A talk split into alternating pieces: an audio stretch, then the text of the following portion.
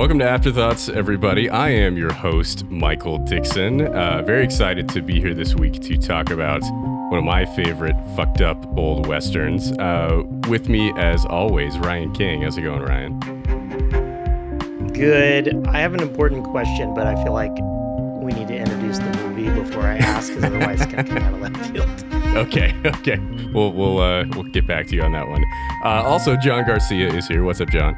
It's good to be with you, Michael. Wow, you're doing an Eastwood impression, and you called me Michael. That's right. I'm going for the the, the two. You know, I got a Job going. Michael. Uh, yeah, I'm excited to talk about this fucked up shit you had us watch. All right, Um, cool. okay, Okay, uh, J- John, you're used to much fucked up, much more fucked up shit. Than I was this. debating going to see Marquis, that French movie where they have penis puppets that talk to people, but uh, Mhm. I watched this instead. You ruined my fucked up night. you want it to be more fucked up than 1973's High Plains Drifter, uh, starring and directed by the great Clint Eastwood. That is the movie we're going to discuss tonight. A drifter came riding out of the west. You know him as Clint Eastwood. The citizens of Lago didn't know him at all. What did you say your name was again?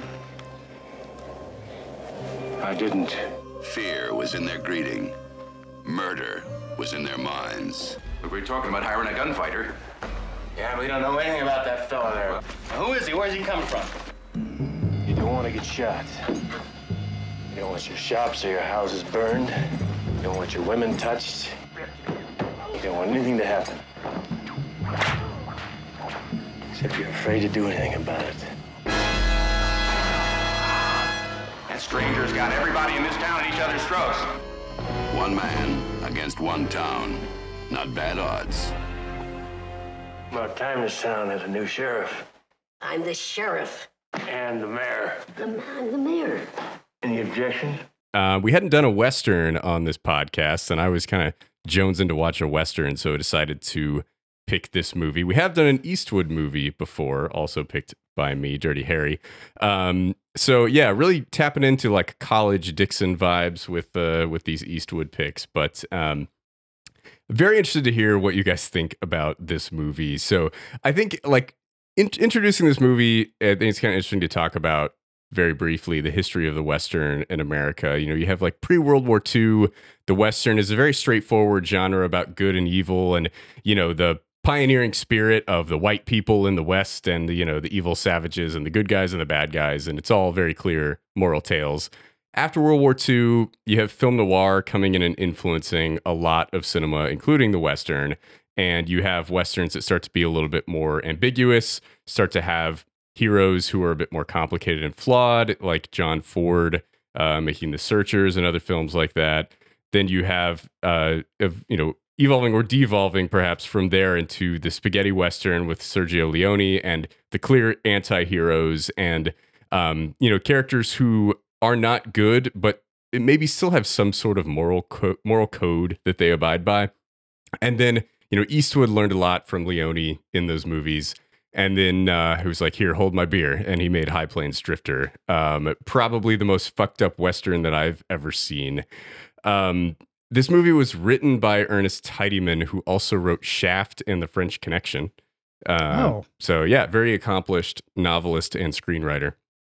Um, and Eastwood found the script and decided to make it. This is the second movie that he directed after Play Misty for Me, which Ryan talked about in a previous recommend or refute episode. Uh, but this was the first Western that he had directed, and you can really see the influence from Leone in this movie. You know, it is about a you know lone gunman riding into town and fucking shit up in the style of A Fistful of Dollars and other uh, spaghetti westerns of that ilk. Um, High Plains Drifter is like there are no good guys at all. Like every single character is absolutely rotten to the core, completely selfish, doing things that are only benefiting their own self interests to spite everyone else around them. Um, it is you know it's kind of a hard watch at times but it's also it also has its moments of comedy that are are pretty funny in parts and um I think it's pretty shocking that this movie can actually get you to root for Clint Eastwood's character despite all the terrible things that he's doing on screen. Um, it's really almost like an Old Testament fable about like uh, communal evil and corruption and the ability of societies to commit vast amounts of evil or to ignore horrific evil acts that are happening in their community, um, a la slavery, the Holocaust, things like that, kind of distilled down into a small town community. Um, I think the story is, is pretty fascinating. Uh, so I'm excited to dive into it. Um, from a filmmaking perspective, this thing is absolutely gorgeous. I, I watched this on uh, 4K uh, from Kino Lorber, and it looked fucking incredible.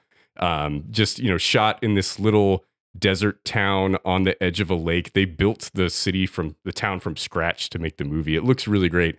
The score is incredible. It's almost like a cross between a spaghetti western score and like a horror movie score. It's very eerie and it it really uh, kind of sets the tone really well for this movie. Um, so yeah, I'm, I'm interested to hear what you guys think about. it. We'll dive more into this, but I really like High Plains Drifter. Um, I will never forget the first time I saw it because it's so fucked up, and I was not expecting what was about to happen, and seeing the the things that the protagonist is doing in this movie and how evil they are, are, are were kind of shocking to me at the time. Um, but uh, I think the movie is is pretty interesting because of that and the ideas that it is putting forward. So. Um, Ryan, I'll kick it to you and uh, see what you what you thought about this movie here. My question is, what year did movies stop being rapey?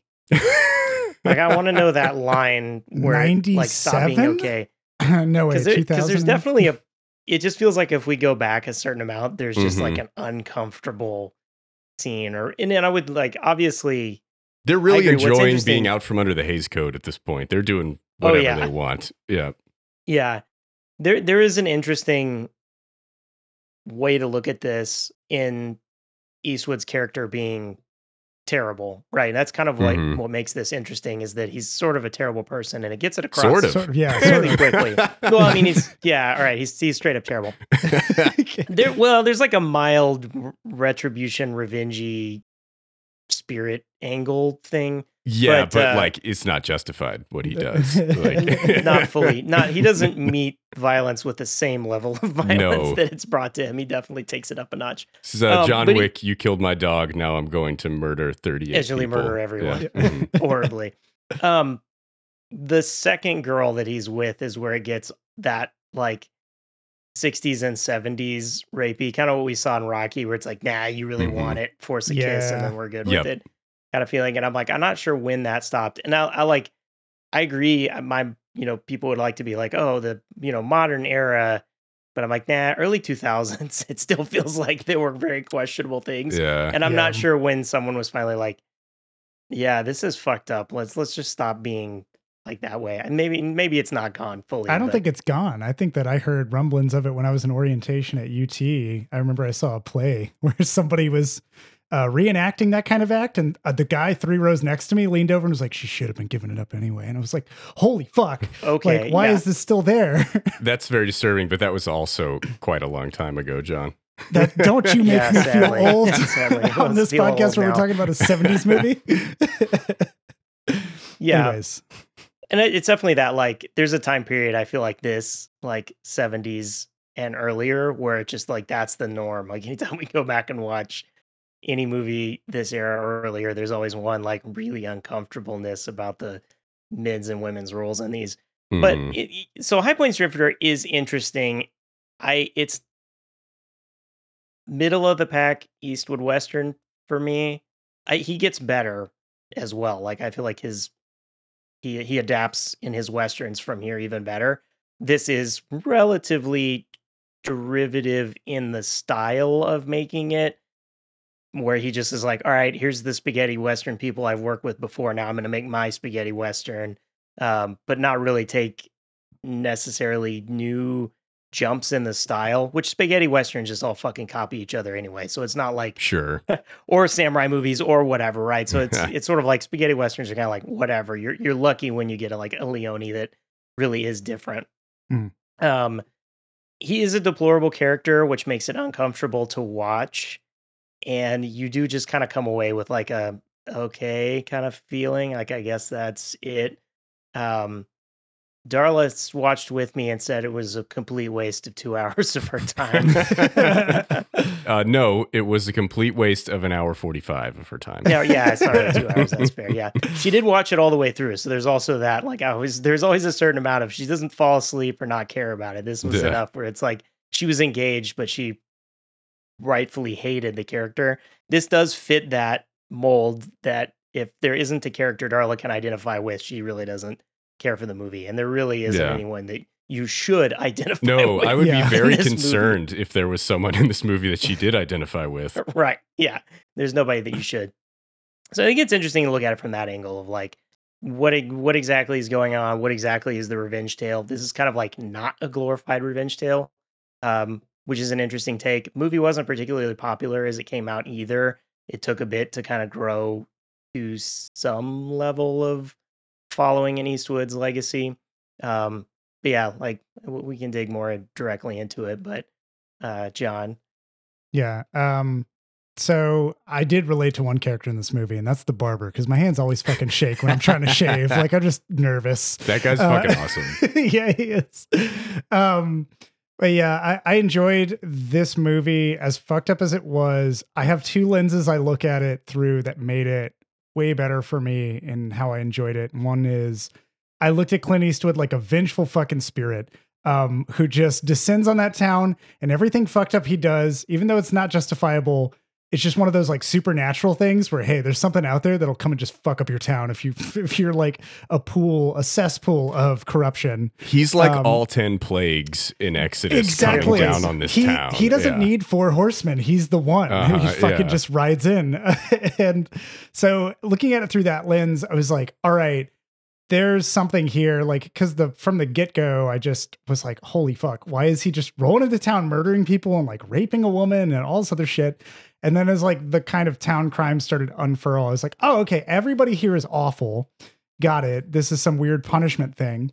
Um, and then the other lens I looked at was uh, Clint Eastwood, yeah, trying to find himself, his voice as an artist, and trying to create this separation between the man with no name from the spaghetti westerns of Leone and what he wants to do.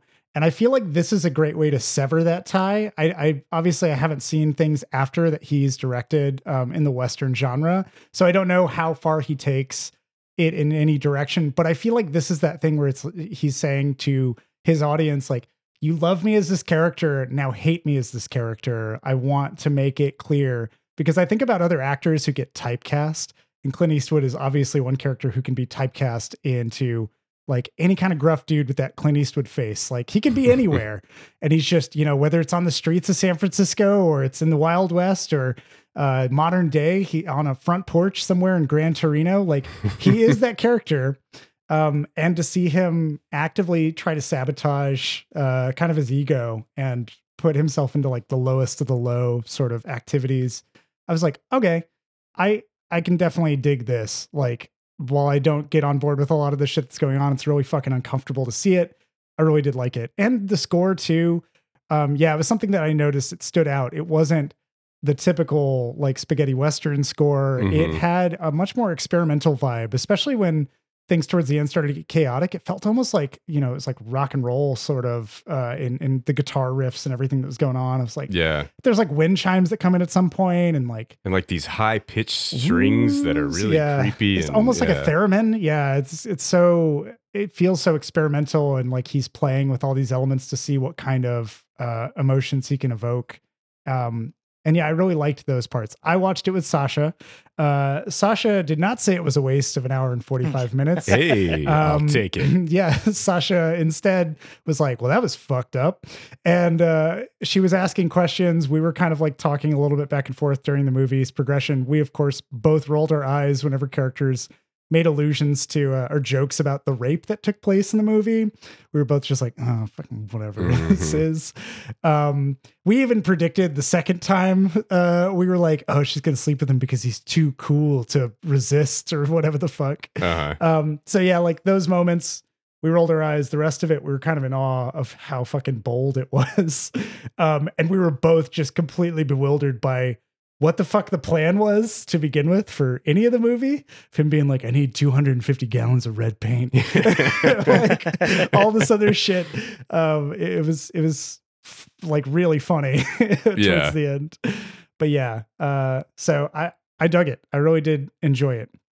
Nice. Yeah, Ryan, to your point about um like this feeling like a derivative spaghetti western, I think it it does in a lot of ways, but I think the way that this like innovates is by just taking it to like a way darker place than any spaghetti western had ever dared to go. And like just really like painting the the frontier west as actually this horrible place full of evil people that are committing all these terrible things. And like you know we we America, you know, back to the you know manifest destiny doctrine has thought about you know oh this wonderful uh, ideal of colonizing the West and seizing this land that is rightfully ours, given to us by Jesus Christ Himself, and and this like wonderful pioneering spirit of taking risks and going out and making something of yourself and all these things when these people are actually stealing land and raping and murdering and, and Right, doing all these right. things to like create chaos and hell uh, everywhere they go right and i, I think the like the movie isn't d- directly talking about like native genocide but it it's talking about you know how the west is not this place that should be glorified and thought of as this wonderful part of american history. Like it's actually super fucked up. And you know you think of a small western town like that as this wonderful place and that's how those people think of themselves which i think is really fascinating how all of these characters especially the hotel owner like he thinks of himself as such a good upstanding person you know and the preacher and the mining company owner and everybody they think they're doing like just a wonderful service to everyone around them. And you know if they have to commit some sins here and there to make that happen then like that's fine because they're in pursuit of the greater good.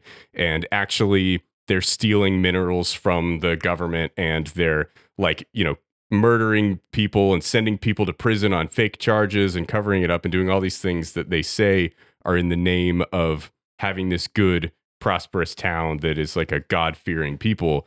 And they're actually all terrible and they deserve horrible shit to happen to them. And like eastwood's like angel of death coming through and and committing all these terrible things. I, I think it's just a fascinating reframing of the american western and how america has thought of the west and pioneering and colonialism um, up you know through that point Yeah, it's a clearly a deconstruction of like the myth of the gunslinger. because Mhm. yeah to your point spaghetti westerns they glorify a lot of the violence that happens in them and you have even your anti-heroes um, even me thinking of like django uh it just like walks through town and ends up shooting a bunch of guys and sure he maybe like takes a woman by force but they don't really linger on those moments Mhm. they use those moments as like a caricature to be like this is some cool shit isn't it? And they Look at usually have the fucking anti-hero do. one or two nice things. So Yeah. you like like eastwood in a fistful of dollars he's like he helps that woman and her kid like escape you know and like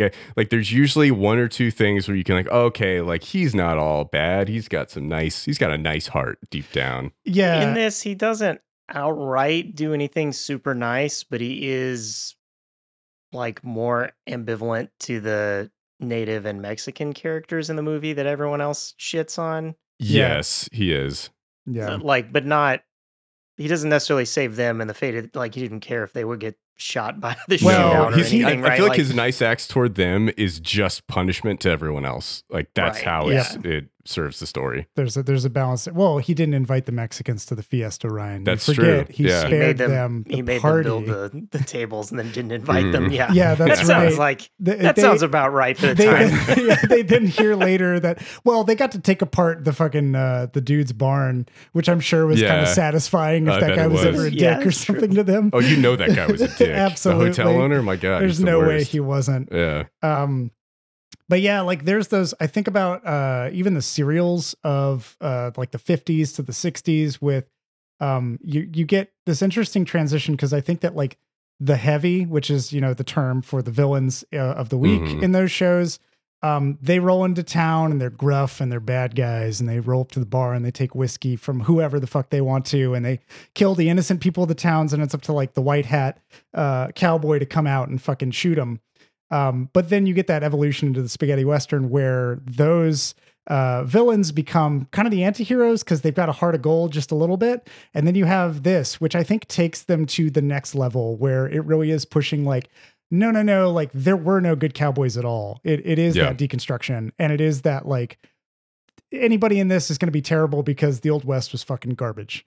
Um, like you just were forced to be greedy and try to scramble over resources and stuff. And so I I think that is really fascinating. And that was one of the things when I was watching it where even though I was really put off by characters, like there is nobody I can relate to or emotionally connect with, uh, there were moments where I glimpsed what it was doing technically for the rest of the genre. And that's why I can understand why audiences did not like it. Like mainstream audiences would probably not have been as hype on this movie. It didn't fail. Like it did well enough where Eastwood kept making movies. you yeah, know, yeah. like, it wasn't a total yeah. bomb, but I could see it definitely being one of those. I think like, it's like it wasn't against major Dirty. Harry and you know Good, the Bad, and the Ugly, like kind of Mhm. the bar that Eastwood set um, to come to come in a little cooler.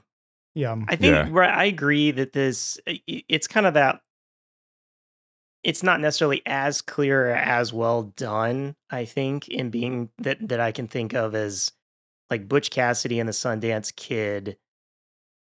And both of that and this are almost like college poster movies. I feel like there are a lot of people that watch this and are just like, "Oh, he's a badass." Yeah. Um, but in that movie, like they're cowards, they run away, they just are malicious, violent, and that's it. Those are the characters that we follow, and then they die. And everyone around them is honestly pretty horrible too, right? And it just paints a completely like just horrible picture. Um, where this one, I'm like, there's the hint of like, oh, we, he does a bit more to the really bad guys uh, that that are like, all right, you know, or and he's back for some kind of revenge or some sort of force versus it just being like and with Django there is just sort of the like everybody's fucked up yeah. feel too, right? I think even like the more modern stuff like Bald of what is it, Bald of Buster Scruggs? How's that Ballad go? Ballad of of Buster Buster Scruggs. Scruggs. yeah. Ballad of Buster Scruggs. Um, that one's one where everyone's just terrible. Sure, but that feels Right. different. Like that's a Coen Brothers movie. That's kind of its own thing. Yeah. but it is a play somewhat on Western tale. I think it's Yes. especially the Buster Scrugg Scruggs bit, right? Where Mhm. he's this like sing songy classic uh Roy Rogers, Yeah. you know, singing cowboy, but then it's like he's deplorable and then he just dies. Like Yeah. yeah. Yeah, and maybe to fill in the gaps, if you haven't seen High Plains Drifter, you should watch it. But like, kind of what we're talking about here is, you know, Eastwood comes into this town, and within the first ten minutes of the movie, he's murdered three people and raped a woman, and like he's just doing all this horrible shit. And the townspeople approach him because he has killed the only three gunfighters in town who they have hired because they are worried about these three guys getting out of jail and coming into town to exact revenge, and they need somebody to protect them.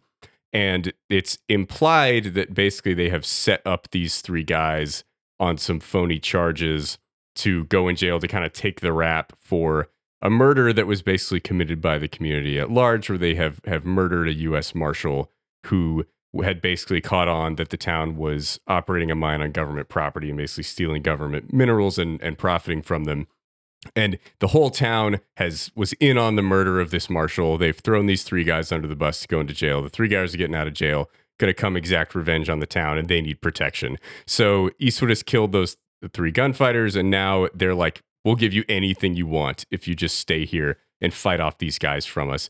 And he uses that to just fuck with everyone in a really fun way. Like this is where like the humor comes in to the movie where he's like, really, you'll give me everything I want. And he just starts going around town and like fucking with every business owner and taking a bunch of free shit from them.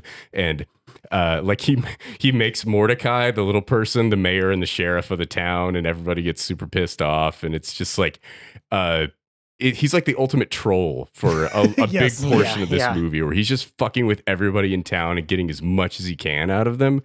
Um, and you know, like it's it's just ev- everybody in this movie is so fucking evil. Like you can't you can't get behind and root for anybody. But it is fun to see Eastwood just destroy these people's lives when like they are just evil to the core. And it starts out with like good natured, how I'm gonna fuck with you and get some free cowboy boots, and then it turns into like just destroying the town en- entirely. Um, but yeah, um, so that's kind of what we're getting at, and like this is talking about this is super dark and, and where this is going with the genre and how it is kind of painting everybody in the West as as evil. Yeah, Sasha called that moment when they go on the shopping spree the pretty woman moment of the movie. and I thought that was hilarious. um, it, it is interesting because when you're talking about like that all the people in this movie are evil, uh, in your experience when you're watching it, they are not presented as evil initially. Like they unravel into that. Right. And it becomes this interesting nuanced difference between vulnerable and cowardice. Where Mhm. initially in They're evil and movie- cowardly at the same time. yeah. Exactly. And and I mean that that's where like I think that there's a boundary line between when you're vulnerable and when you're a coward. Like because cowardice is actively like embracing your vulnerability and um like trying to not I don't know, I don't want to get too philo- philosophical about it, but there is a clear difference here in like the way that western stories are told where a hero comes into town or an anti-hero and the town is full of people who are vulnerable no matter what. They're not cowards. Some of them may try to stand up to the bad guy, but like nobody in this movie will try to stand up to anybody. No. And that is just pure cowardice. Uh, and it's all brought about by it's this facade that is masking around as like honest vulnerability of like, we're just simple folk. Like, we can't do These are good god fearing people. Yeah, I love the way that, that that I didn't know they had a Canadian priest in that town. The way he said God all the time. Uh, um, but yeah, like, th- and then there's those moments where they'll be kind of uh, tip of the hat, like reveal things. Like even when uh, there's a scene where uh, the man with no name, the fucking vengeful spirit with no name, the, the stranger uh, is yeah, the credited, stranger. Um, he he basically kicks everybody out of the hotel who's there, and the priest is like trying to appeal to him about it. Oh, and he's like, so "These are your, these are your brothers and sisters, huh?" And I guess you won't mind if they shack up with you in your house. and like the priest is like, "All right, everybody." Don't worry, we'll find you room and board and not a penny more than what you were paying at the hotel. Like Yep. that moment where Mhm. it's just like, it's not free though. you fucking pay your shit Yeah, you stay with me. Um, yeah, it's just it's those little moments, those jabs that tell uh, a tale beyond the rest of the movie. So Yeah, that line's great. There's also um there's a scene in the film where Eastwood is talking to the wife of the hotel keeper and she's like you're dangerous and you make people afraid and and that's like that puts everybody in danger around you.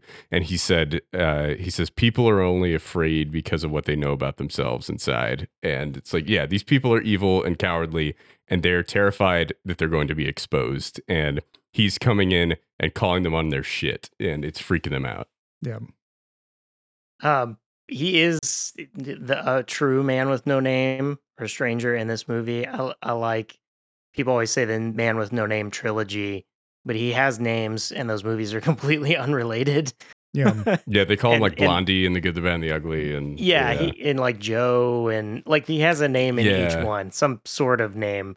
Um, you know, is it really his name? Whatever you could get into. Like this one, he never says his name. Yeah. Yeah, if and people try to get it out it of him. anyone He says anything. dodges that pretty expertly. Yeah. yeah, yeah. Yeah. Mordecai, the little guy's like, yeah, I love that character. is so funny to me. He just like sees Eastwood as like the new guy that's going to be in charge, so he immediately tries to get on his good side. He's always offering him cigars and going to fetch shit for him, and uh, you know, he like lights a cigar for him after he kills those three guys in the barbershop. And he's like, "What did you say your name was?" And Eastwood goes, "I didn't." yeah, Yeah, exactly. Yeah, I uh, one of the things I really like about this movie is the cast of characters in this town. Like, I think one of the things that Eastwood does really well as a director is that he he casts people with very distinct looks that can fit a specific role very well. Like the barber, like I will never forget that guy's face. You know, he's just such a weird looking dude. He has a horrible comb over, which I think is hilarious at the town For barber. barber, yeah, yeah. It's like the worst haircut that I've ever seen. Um, and there's so many characters in this movie that I'm like, where do I know that person from? And I look him up on IMDb and like, oh, it's from a different Eastwood movie. That guy's in Outlaw Josey Wales. That guy's in Every Which Way But Loose. And like he would cast a lot of these guys in different movies because they would create such a unique uh, kind of vibe as as a character and get the exact type of weird person he was looking for in a in a bit role. yeah. I did. It's also interesting to note that his stunt double plays the murdered marshal. Oh, I didn't Uh, realize that. Interesting. Yeah, which is an on purpose decision to be like they vaguely look similar, um, to get that like, okay, how is he related to the Marshal feel? Um, and I think he, he's worked, he's had his, and he wanted to put his stuntman on camera, I guess, right? Like, give him a shot. Yeah. And his stuntman did a good job being whipped to death. Whipped I think shit it was. Yeah. a pretty convincing whipping. I don't know how many other movies I can compare it to. Uh, There- where a man That- just gets whipped in the streets for a really long time, like For a long uncomfortably long twice. time. Yeah. That Yeah. scene is is really well done too because like there are some shots of him where you're like, "Oh, that's Clint Eastwood," and other shots where you're like, "No, I don't think it is," and it's like you're not necessarily sure whether it's him or not. And I, I think that that plays really well into the story where you're like, okay, and and when he first rides into town, everybody looks at him really weird, and you're like, do they recognize him? Like, do Mhm. they? It, is there something in the back of their heads that's like, there's something familiar about this guy? Why don't I like this guy? This is making me uncomfortable. Yeah. It's introduced that first time we see that scene, he lays down to take a nap, I guess. Mhm. And he, we start to hear the weird music. We talked a little bit about that, but the really like trippy, yes, much more like a horror movie ghost kind of vibe music. And then it sort of flashes back to that whipping and then comes back to him and he wakes up. So there's that sort of like, why are we seeing that from his viewpoint? How is it related to him? Right. Did it really happen? Like it takes a bit to put that together. And even before that, when he rides into town, he hears the whip crack on the freight. Yeah, and it makes him nearby. It jump. makes him jump. Yeah. So he's he's like, uh. Um, yeah, all those little little breadcrumbs left in for you to kind of piece together what's going on. And that's I think another thing that I really like about this is other westerns are very grounded in that the heroes are the heroes, that there is not I don't remember many other westerns um, from that time that have the kind of spirituality that this does, where there's like a almost a supernatural Yeah. element to it.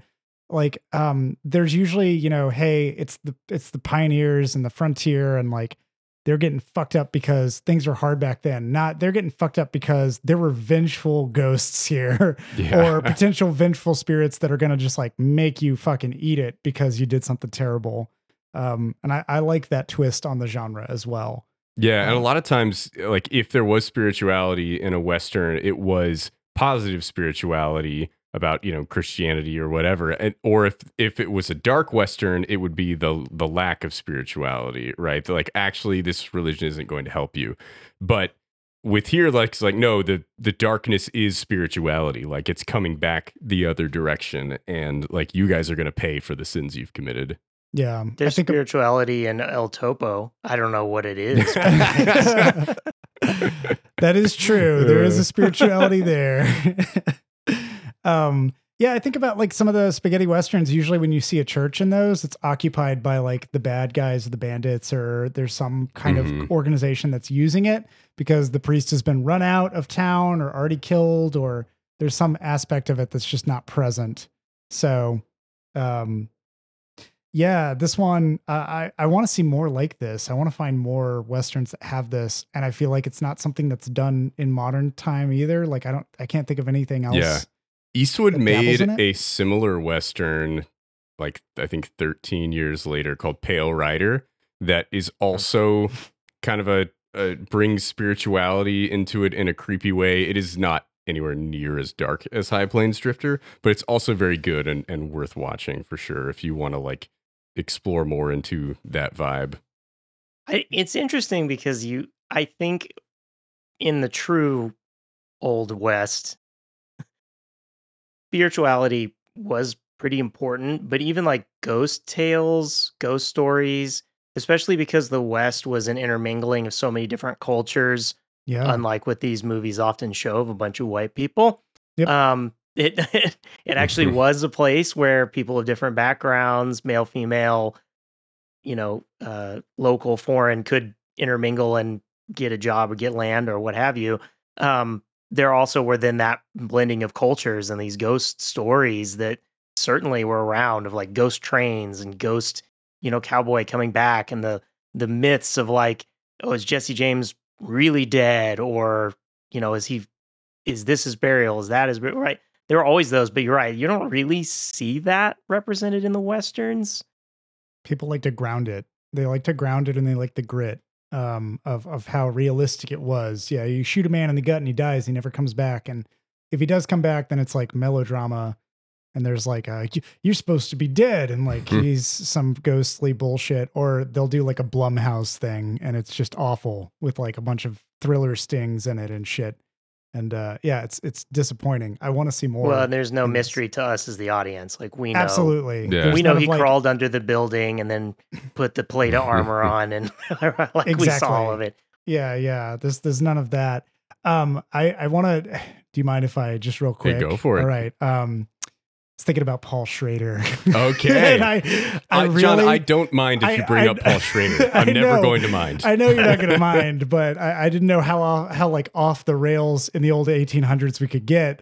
But I was just like, Paul Schrader ever done a western? I would love to see something by Paul Schrader that does this too, because I know Paul Schrader's whole style is Yeah. a man in a room wearing a mask, and when that mask is a gunfighter's mask, I would love to see something Schrader could do for like an old west town.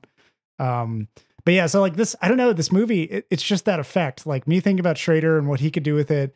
This is like something that I haven't seen Clint Eastwood do before, and Mhm. a piece of Western genre that I haven't seen.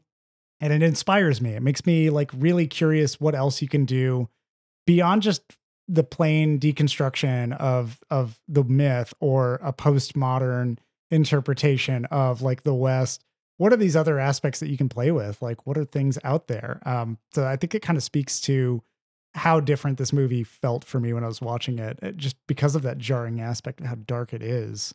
Yeah, Um, that's interesting. And, and I think maybe why a lot of Westerns don't go this way with dark spirituality and things like that is because it's just so, it's such a good setting to tell a horrific story through just the uh, uncaring, horrific nature of, of nature itself, right? And like, you know, you see a lot of times in dark Westerns, just people breaking down because of the harsh conditions around them and their inability to deal with those things. And that that lack of God and the force of the wilderness around them is kind of what drives the darkness of uh, westerns that want to go in that direction for the most part. And I think those are really interesting concepts that you can make a really fucking good movie out of. And and it's kind of it's already there, it built into the setting. So maybe that's why you know not a lot of westerns have explored you know the kind of dark spirituality as much. It's just easier to pull from fact than from fiction in a sense. Yeah, and uh, like especially if you're shooting on location, it's all right there, right? Like you can Yeah. just use what you have as the uh you know malevolent force in the film. Yeah. I I am curious in terms of so talking a little bit more down along that line, like I would love to brainstorm with y'all. There were some ideas I had when I was watching this movie where I was like, "Oh, I don't even know how it's going to fucking end." Like just Yeah. the amount of of like insane choices that are hard to discern what the stranger is trying to do.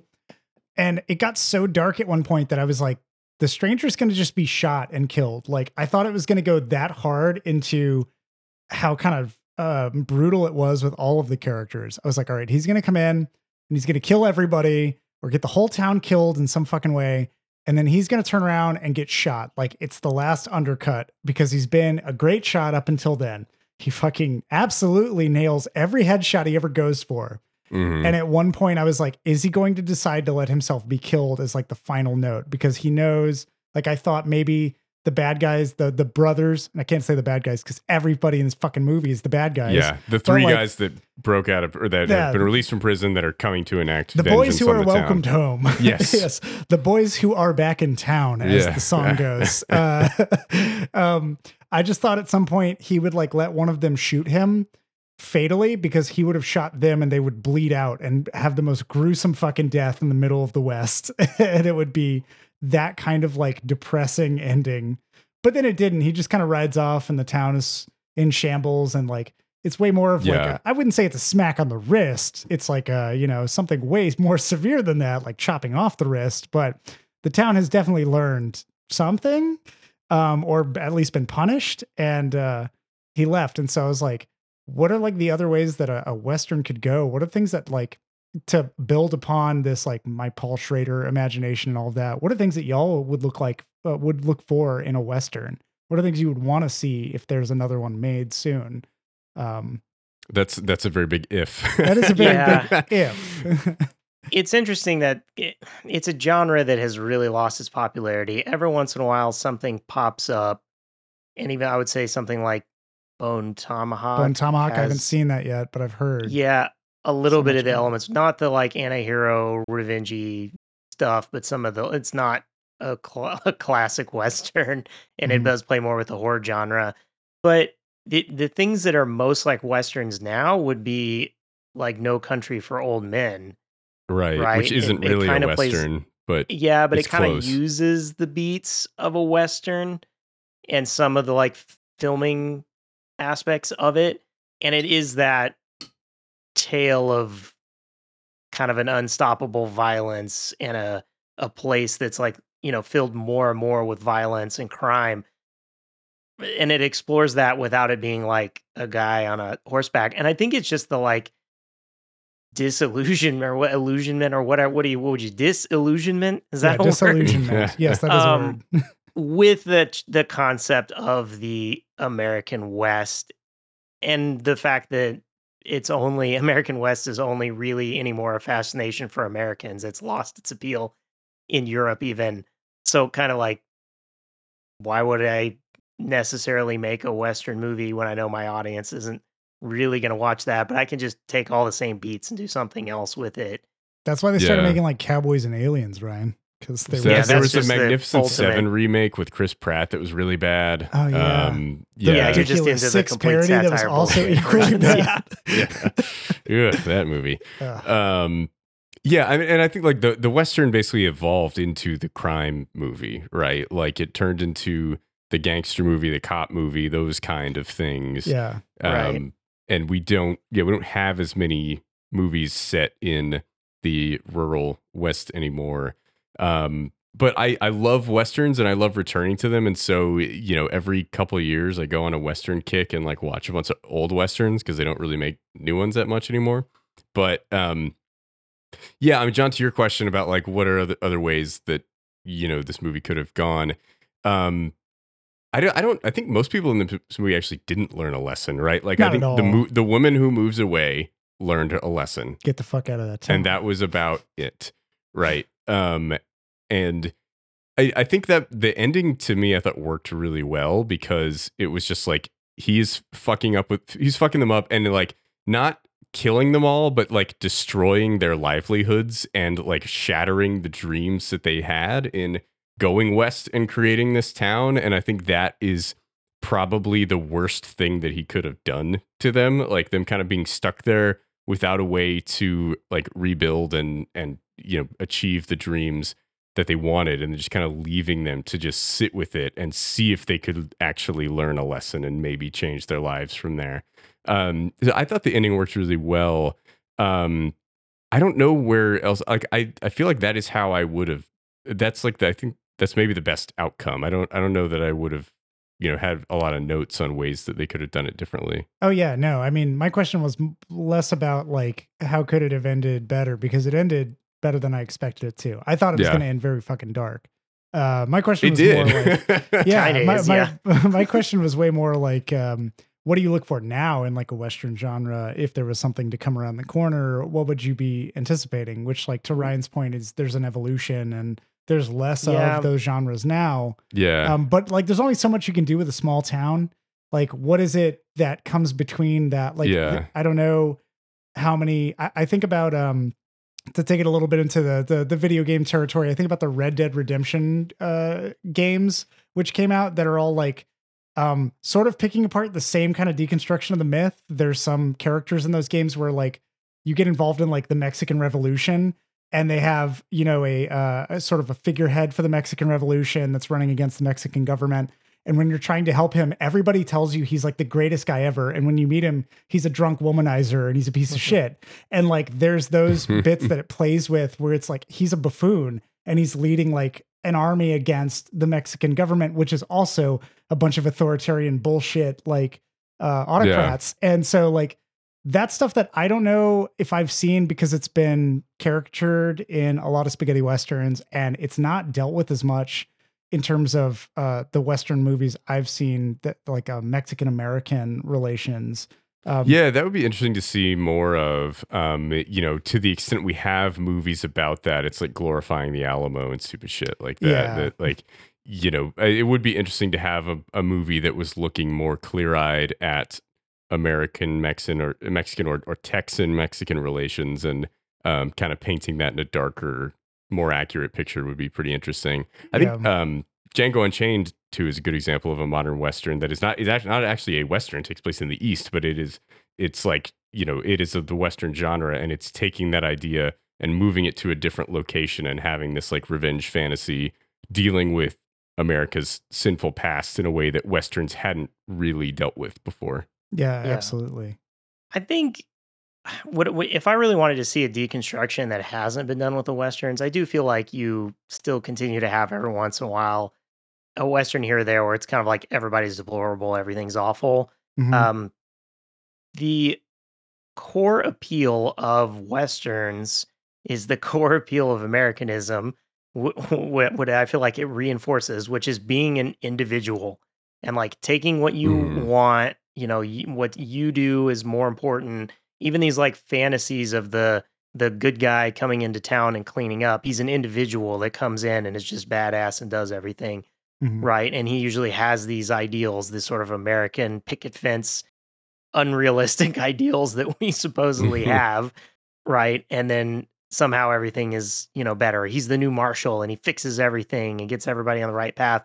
But like a deconstruction of the West as this like actual free area and independent area where you, you know, the the the individual gets better than they had before if it's kind of like more showing like everyone comes away worse you know everyone learns worse habits like and the, any individualism that anyone has just harms everybody and you can actually see that impact of like as soon as somebody does something it just ruins other people's station and then that inevitable like chipping away. This Mhm. movie doesn't quite get to that. There's some hints of like he sows some dis discontent among them and there's you know some bickering but it never gets to the point of like they don't trust each other or it you know sort of the bonds of society break down quite Yeah, he turns Um, them against each other, but they still corroborate and like collaborate together to try to just now overthrow against him, Yeah, Yeah. Less it is of a- interesting though that High Plains Drifter is more about the a community than it is about the individual. So it Mhm. is kind of it does hit a little yeah yeah, it's it's looking at things a little bit differently there. Um but he's still a badass that can you know he can shoot people out his gun immediately. sure, and- yeah, but he is exposing the community as a as a whole, right? And like the moral Right. tale is about the failings of the community, not about the individual and and any one of their like decisions in that process, right? It's like Right, just as yeah. much about the people that sat there and watched as, as it is about the people who murdered that marshal. Yep. Right Um, yeah, I, and, and maybe another one, and maybe this exists, but I just haven't seen it. But it, it feels like this should exist at some point, like a movie from the Native American perspective about like Western colonization would be pretty fascinating to see, like just like straight up painting white colonizers as evil, and just having the movie from the perspective of a Native American tribe as people are moving in and taking their shit would be pretty fascinating to see. yeah. not pocahontas Not Pocahontas though. Not that. I haven't seen uh, the Terrence Malick version, um, so maybe that Oh, maybe yeah, that's good. yeah. Um, Maybe. but yeah, I mean the you know the Disney Pocahontas, no, definitely, definitely not. yeah yeah. I would hope it feels like we're on the cusp of a little bit of a movement there with reservation dogs hmm and prey, right? Yep. Both of them Mhm. actually having native people, native language, building those uh, movie TV shows, and the fact that we have Children of the Flower Moon coming up, Yeah. Killers of the Well, Flower Moon, yeah, Killers Yeah. of the Flower Moon. Hopefully, like a little bit of recognition there raises the public's interest of like, okay, what what was it really like? What did really happen? Like, let's actually. I this is me imagining that that Americans are going to truly give a crap about these problems. It's been thousands of years and we haven't. Yeah. so what what you know, but it would be nice if there was a little bit of that like following of like, okay, now we have these tales. Let's hear some more. Less Yellowstone and Yellowstone side tangent Uh-huh. things that don't get it at all. Yeah. Oh, Yeah. God, the amount of times I've been told to watch Yellowstone. Oh, so many times by very want- old people. Yep. And I just Yeah. don't. I have no desire. Um, I want to talk a little bit more about the end of the movie. We kind of hinted at it, but I, I think the end of this movie is so uh, it's so good and it's so visually striking. Like the, this movie is beautiful and it, it really shows Eastwood's developing eye as a director, and it's very much taking visual cues from Sergio Leone films, but it just looks absolutely gorgeous. Um, every scene is framed really well, and it's just it's really well shot. The you know getting toward the end of the movie he keeps taking things from the town and he's like, you know, we need a bunch of picnic tables and we need an entire roast cow and 200 gallons of red paint. And he will never explain to anyone what it's for. He just like, this is what we need. And then finally, like on the last day, he is going out to track down the three guys that have have gotten out of jail and he just leaves the town with the 200 gallons of paint and they're like you want us to paint everything? And he's like yep. And the pastor's like surely you don't mean the church? And eastwood's like i mean especially the church which is just a great a great line and and again kind of like on the nose about the the moralism of, of this movie. But you know, he goes out and deals with those guys, fucks with them for a bit, gets them mad, then comes back into town, and the entire town is painted blood red, every single building. And it's just an incredible visual. And you see when he rides into town at the beginning of the movie, this gorgeous landscape with this picturesque little town on the edge of this lake. And then he rides back in again, and it's just co- painted completely red, every everything in the town. And it looks it, like it just pops off the screen. It looks great. And uh, it's just a really cool idea, I think, in, in, a movie. And you know, then he, uh, you know, the bad guys come in. Eastwood just leaves and just lets yeah. them wreak havoc and fuck with everybody in the town, start shooting people and killing people. He makes them paint a big banner that says "Welcome home, boys," which is so yeah. funny to me. Like, it's just he's fucking with them in every way he can. Like, he's damaging their pride more than anything else, right? And um, I, I, I think the the way that all unravels, like the kind of the final prank of the movies is just so good. Yeah, they did a really good job painting. Like, yes, you know, I'm like, wow, they got was, to the detail and everything. They were yeah. the one moment in the movie where Sasha was like, "Bullshit! There's no way all those townsfolk could paint that shit so good." it's like, hey, you never know. I think too, it shows how cowardly these people are because like a- anything he asks, yeah. like paint the entire town red, every single fucking building this morning. I'll be back, and they do it to a very like good degree. And I think one of the buildings, like the top wasn't painted. I was like, oh, that must be where the, that was the 200th gallon. Stop. Yeah. They, they ran out. um, but I, I think it, it just shows, and you see these people just caving to him more and more as the movie goes on, just having an inability to stand up for themselves. Even if they hate doing it, they still do it, right? And they may throw a fit and and make a scene about it, but they still cave and give him everything he wants. And you know, it just shows that these people have no courage, no morality whatsoever to deal with their own sins that they've committed to even try to like just stand up against these guys that they have wronged. They won't even take on, they won't even fight their own battles, right? They have to have somebody else do it for them. And they just want to sit back and act like they're these wonderful moral people. What? Get guns? Well, we couldn't shoot anybody. That would be mean. You know, like um it's just I, I, think it just it plays into the characterization of these people really well. Yeah. I, talk about the setting for a second. We mentioned it earlier, and then kind of mentioning the the view of the lake. Um, Eastwood found this location. It's in California. It's a large, like, beautiful lake, kind of out of the mm-hmm. way. Uh, and they straight up built the town.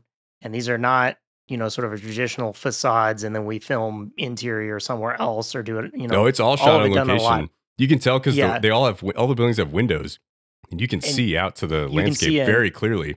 Yep, and they yeah, there's several like they walk in a building and you can tell it's the building right that they just made the buildings and the sets and everything, mm-hmm. and then they legit paint them red. Yeah, for you know for it and uh, blow and them up, slowly destroy some of these buildings. Yeah, yeah. Um, but I, I appreciate that to give the town a a realistic feel, like it just does work in the perspective and the sort of reality of this, you know, tiny little town that I think sometimes the other Western, I know a lot of the Westerns use these ranches that are out here around me Spahn that are Ranch. all facades. yeah, the, yeah, exactly. Spahn Ranch is not that far.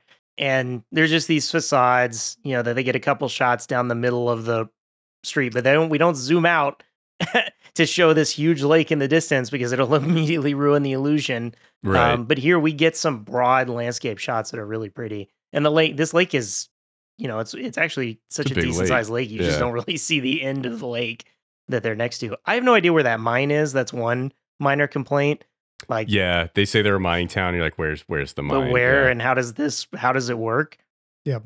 What are they mining? I would Yeah. think that with Yeah. all that dynamite, you know, the stranger would just blow up that fucking mine too, just because. Why not? Yeah, Just- good yeah, point. just to cap it off. Yeah.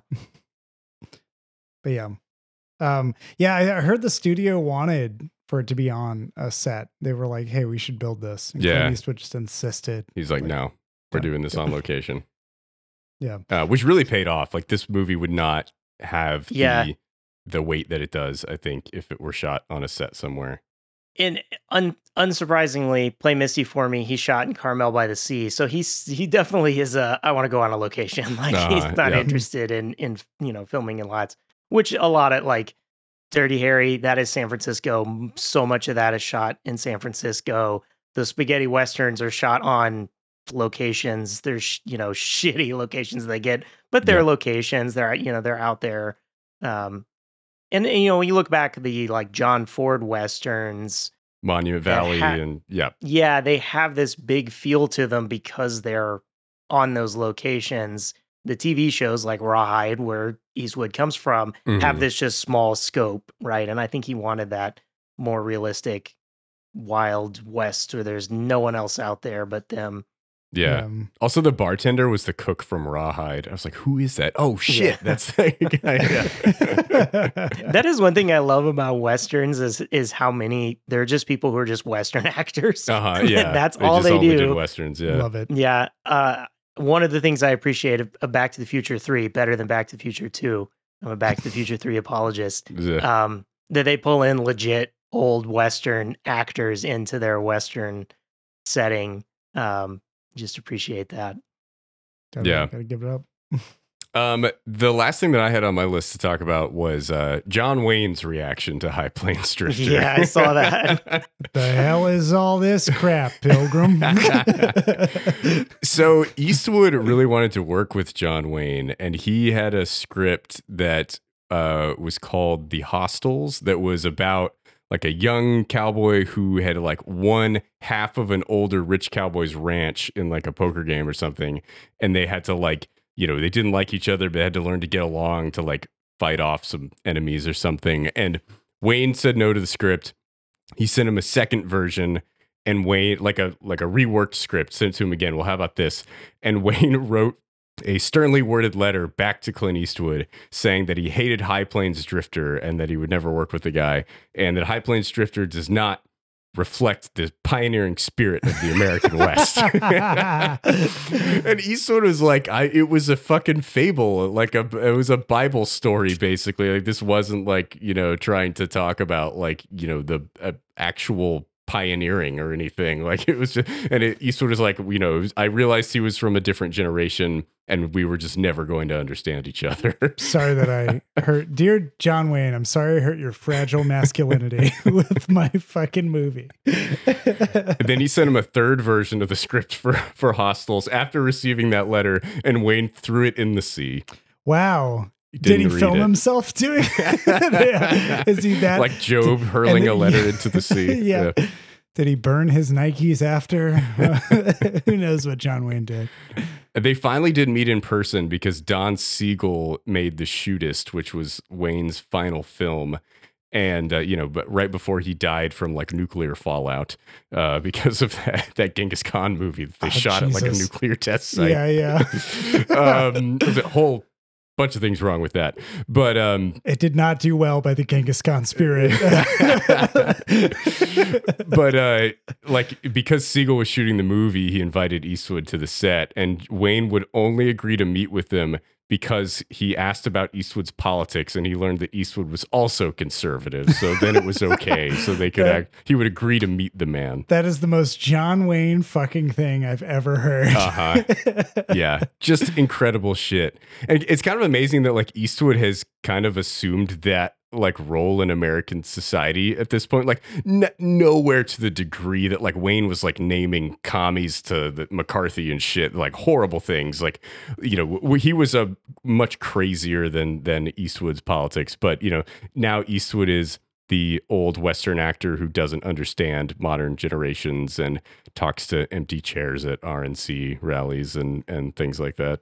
And then weirdly accidentally makes liberal movies. I always find that strange. that he Right, has several yeah. movies that that don't fit. I mean, High Plains Drifter is is like very critical of American exceptionalism and uh, westward expansion and pioneering and and all these things, where you know, like you would not think that is reflective of what he believes, and maybe that's not what he was intending with the movie. Like he said, like this was basically a fable. I wasn't meaning to, you know, say things about the Western spirit or whatever. And so maybe that's just coming out of the movie as things that, you know, he wasn't intending, but they're definitely there. I mean, that's the thing with art, though. That's why, like, King Right. Kong is not just the story about a fucking giant ape that gets brought to America in Mhm. chains. There's like a racist component to it, and there's a, a real undertone Yep. to what's being talked about. And uh, it's one of those things where, like, the art that you think you're making is not the art that you're actually putting out. It's Nope. the the full public perspective is going to reveal exactly what you're fucking uh, trying to say, whether you know that you're saying it or not. Um, but yeah, like it, it is it is ironic that uh, it's not ironic. Clint Eastwood was conservative to begin with, but hmm it's, it's just one of those things where it's like, well, this is the natural progression, I guess.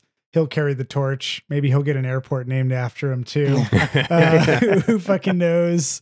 Um, but yeah, that's that's one of the things is like I just can't stand John Wayne anymore. I was actually talking to somebody from Brazil about John Wayne recently, and they had no idea who he was. oh, wow. Or like what his movies were about. And I was like, oh, his movies are all bullshit, man. Like John Wayne, don't get me wrong, some of them are great. Um, but like John Wayne in general. he has been in some very good movies, really and he's been very good in some very good movies. Yeah. but uh, yeah, he's a terrible person. the undertones of John Wayne. They're always Mm. I was thinking it was interesting. I I wanted to look back and see what Wayne had to say about the Searchers, and I know Yeah. there was a making of then too because I'm like he plays a deplorable person, he does, and that is a movie that kind of paints everybody as pretty awful. Uh, that then he would be like, "Oh no, I don't like this movie that doesn't glorify westerns." Or I'm like, I "No, the Searchers this." does not." Like that's Yeah. kind of the end of the westerns. yeah. Um, I, I I may be bringing this up later in a in a recommend or refute episode, but um, yeah, I'm I'm gonna put a pin in that conversation. We're gonna circle all right. back. There's the teaser. uh, I just said circle back. I apologize profusely. Corporate seal. I know, my God. Um, yeah. So, uh, anything else that you guys want to talk about with with this movie? Um, I, I feel like it's just so it's so fascinating to me because it is so dark and fucked up and so different than any western that I've seen. And, and yes, there are pieces here that are ripped straight from Leone and spaghetti westerns, but I, but I think what it does and where it goes is just so so fascinating. yeah, I don't have anything uh, other than I think we should get to the recommending part. Yeah. I, I left off Yeah. the refuting part, but uh, R- Ryan, anything else you want to add? No, um, yeah, I think, yeah, for for like recommending, I'll talk about it where it falls in Eastwood, like films for me. Yeah, get, get into it. Um, where where where does this fall for you? Yeah, I'm, I'm. This is this is a recommend. I feel like it needs a little bit of. You need to have kind of seen some westerns to get a feel for it. Um, if this is like your first western, you're kind of like, all right, well, this is weird. I'm not watching any more westerns if this is what they're like. Um, and and I think this one to me it falls a little middle of the pack because I think that by the time he gets to Unforgiven, like Unforgiven is just so good, like all Mhm. together, and gets some of the the the points of this. Like there isn't the like ghost element of it or whatever, but there is kind of the like everybody's a little terrible or a lot terrible um in there, and then obviously like uh good, the bad, and the ugly is just also excellent. You know, peak Mhm. peak western, peak spaghetti western. Um and I would even say like as a director, I think then he moves from this. I'm not sure if it's his next western, but when he gets to Outlaw Josey Wales, Love Outlaw I think Josey that's- Wales. Yeah, I think Yeah. that's even kind of better in this this time period of hmm of western. So this one's kind of like, well, he's got a little bit better kind of that he's done in each of these other categories. That that that's where this one kind of falls to that. Like next up in your in your Eastwood research, I guess. Yeah. Interesting. Uh, John, what are what are your thoughts here? Recommend? Oh, uh, yeah, I'm absolutely a recommend. I would say, yeah, to Ryan's point, I don't know that this is the first Western you should rush into. Um, I, I think that that it requires an understanding of where Westerns came from, at least seeing like one or two Westerns before and being like, you know, coming into it, I had the exact same approach that I think most people would and should, which is Clint Eastwood in a Western. Oh God, he's gonna be a badass that can't miss a shot, and he does all this good shit for everybody. But everybody. he's so good at doing that. yeah, yeah, yeah. No, that's that's exactly the point. Like you come into it, and to my point earlier about him making this something that maybe distances him from that typecast of the spaghetti western, like that for the fans. But here's what I really want you to: I want you to hate me after you loved me. Um, this is what that movie is. Uh, it's I would say like maybe the third western you should watch if you were going to try to like do a marathon, do like a classic, then a, a postmodern, then do actually this, and it would fuck your shit up in a great way and make you think about down into literal hell. yeah, exactly. Um, and I, I think that that's like my recommendation for it. I recommend it no matter what. I'm sure if I recommended it to somebody who went in blind, they'd be like, what the fuck? But also, it's not an experience you're to find anywhere else. And I really hope that there would be more in this line of kind of spiritual, spiritual revenge on the frontier. Uh, I, I would definitely look forward to that. Um, and Paul Schrader, if you're listening to this, which if you were, I would be so flattered. Please write something in the Paul West. Schrader, we'd love to have you as a guest on the podcast. Yeah, Paul Schrader, we will fly you out, okay? Yeah, Spare no expense except for a hotel. We will put you up in one of our places. Anything you want, Paul. Anything. It's coming. we will That's not it. charge one cent more than hotel rates. That's exactly right. Yeah. uh, but yeah, I would I would recommend this. Um, Dixon, I already know what you can say. yeah, uh, I love this movie. I would definitely recommend it. Um, as far as where this falls in Eastwood's westerns, I, I think like there's movies that he has acted in and movies that he has directed, right? And like, um, you know, I like the only the Le- Leone westerns are like the best westerns that have ever been made, in my opinion. And like, I, I don't think this is as good as those. Um, but this might be my favorite of his directed westerns. Actually, I think like I love Outlaw Josey Wales. I like Unforgiven. I'm not as high on it as a lot of people are. Um, but I think like just the boldness of this movie and where it goes and what it says about American society is so fascinating to me. Um, and it's so beautifully made, and and I, I think it's it's pretty damn great. Um, I also really like Two Mules for Sister Sara as far as like an American Yeah. Western that he's acted in. Shirley MacLaine is great in that, and that that one's a lot of fun. But um, yeah, High Plains Drifter is really good. Um, I would definitely recommend it. I think like you know I will recommend it with some caveats. Like there is one straight up like rape scene in this movie that like doesn't shy away from it, and there and there's another like very rapey scene in this movie where like you know he is uh convincing a woman to have sex with him when she clearly is not interested and and it's it's like there are things that like are uncomfortable and if you don't want to watch that I totally understand um I think the move I don't think the movie is like um saying that that kind of behavior is okay. The movie is using Eastwood's like chaos and violence as you know biblical punishment upon this town. And it is um you know you, that's one of the forms of the punishment to this town that occurs. Um you know so i think it's like that's the way to look at it i think. But I, again i understand if you don't want to watch this movie if it has stuff like that in it so yeah. I felt bad because I was so I'm so desensitized now that I was like, I've seen worse. it's just it was a sad I mourned Oh, the John. person I used to be. Yeah. Too many giallos and west spaghetti Yep, westerns. There are just too many just other cool exploitation films for me. Yeah. Yeah.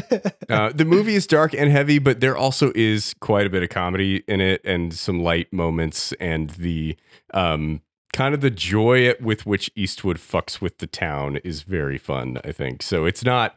It's not like you're just in for a hour forty five of this is super dark and fucked up. Like Get there your are, Schadenfreude hats on. yeah, there are lots of light fun moments in the movie as well. So nice. Cool. Well, we've got a round of recommends for High Plains Drifter. So, um, yeah, go out, go out and watch it. Uh, it's available to stream on whatever the tech monopoly you you prefer, or buy the 4K Blu-ray from Kino Lorber. It looks fucking great. Um, I have been your host, Michael Dixon. With me, as always, Ryan King, I've been trying to paint my bathroom and bedroom, and I'm so many coats in that I don't buy. I That- need the people from this town to come paint my stuff in an afternoon.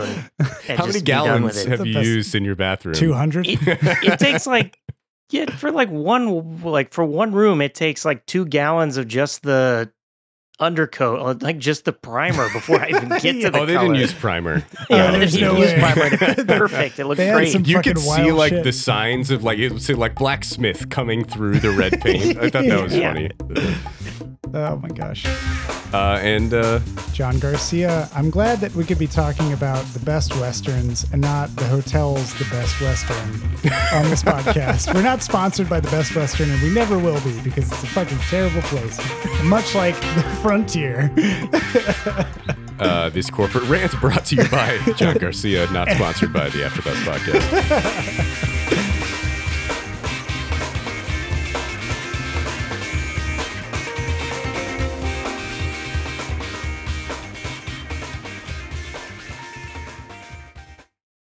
Hey there, movie buffs, TV toughs, and all listeners in between. John here from the Afterthoughts podcast. I just wanted to drop in at the end of this episode and say thanks for listening. If you've got afterthoughts of your own to share, hit us up. You can find us on Twitter, Facebook, and Instagram at The Afterpod, or jump into a conversation on our Discord server. You can find info for this and more at theafterpod.transistor.fm. Thanks again for listening, and we'll catch you on the next episode.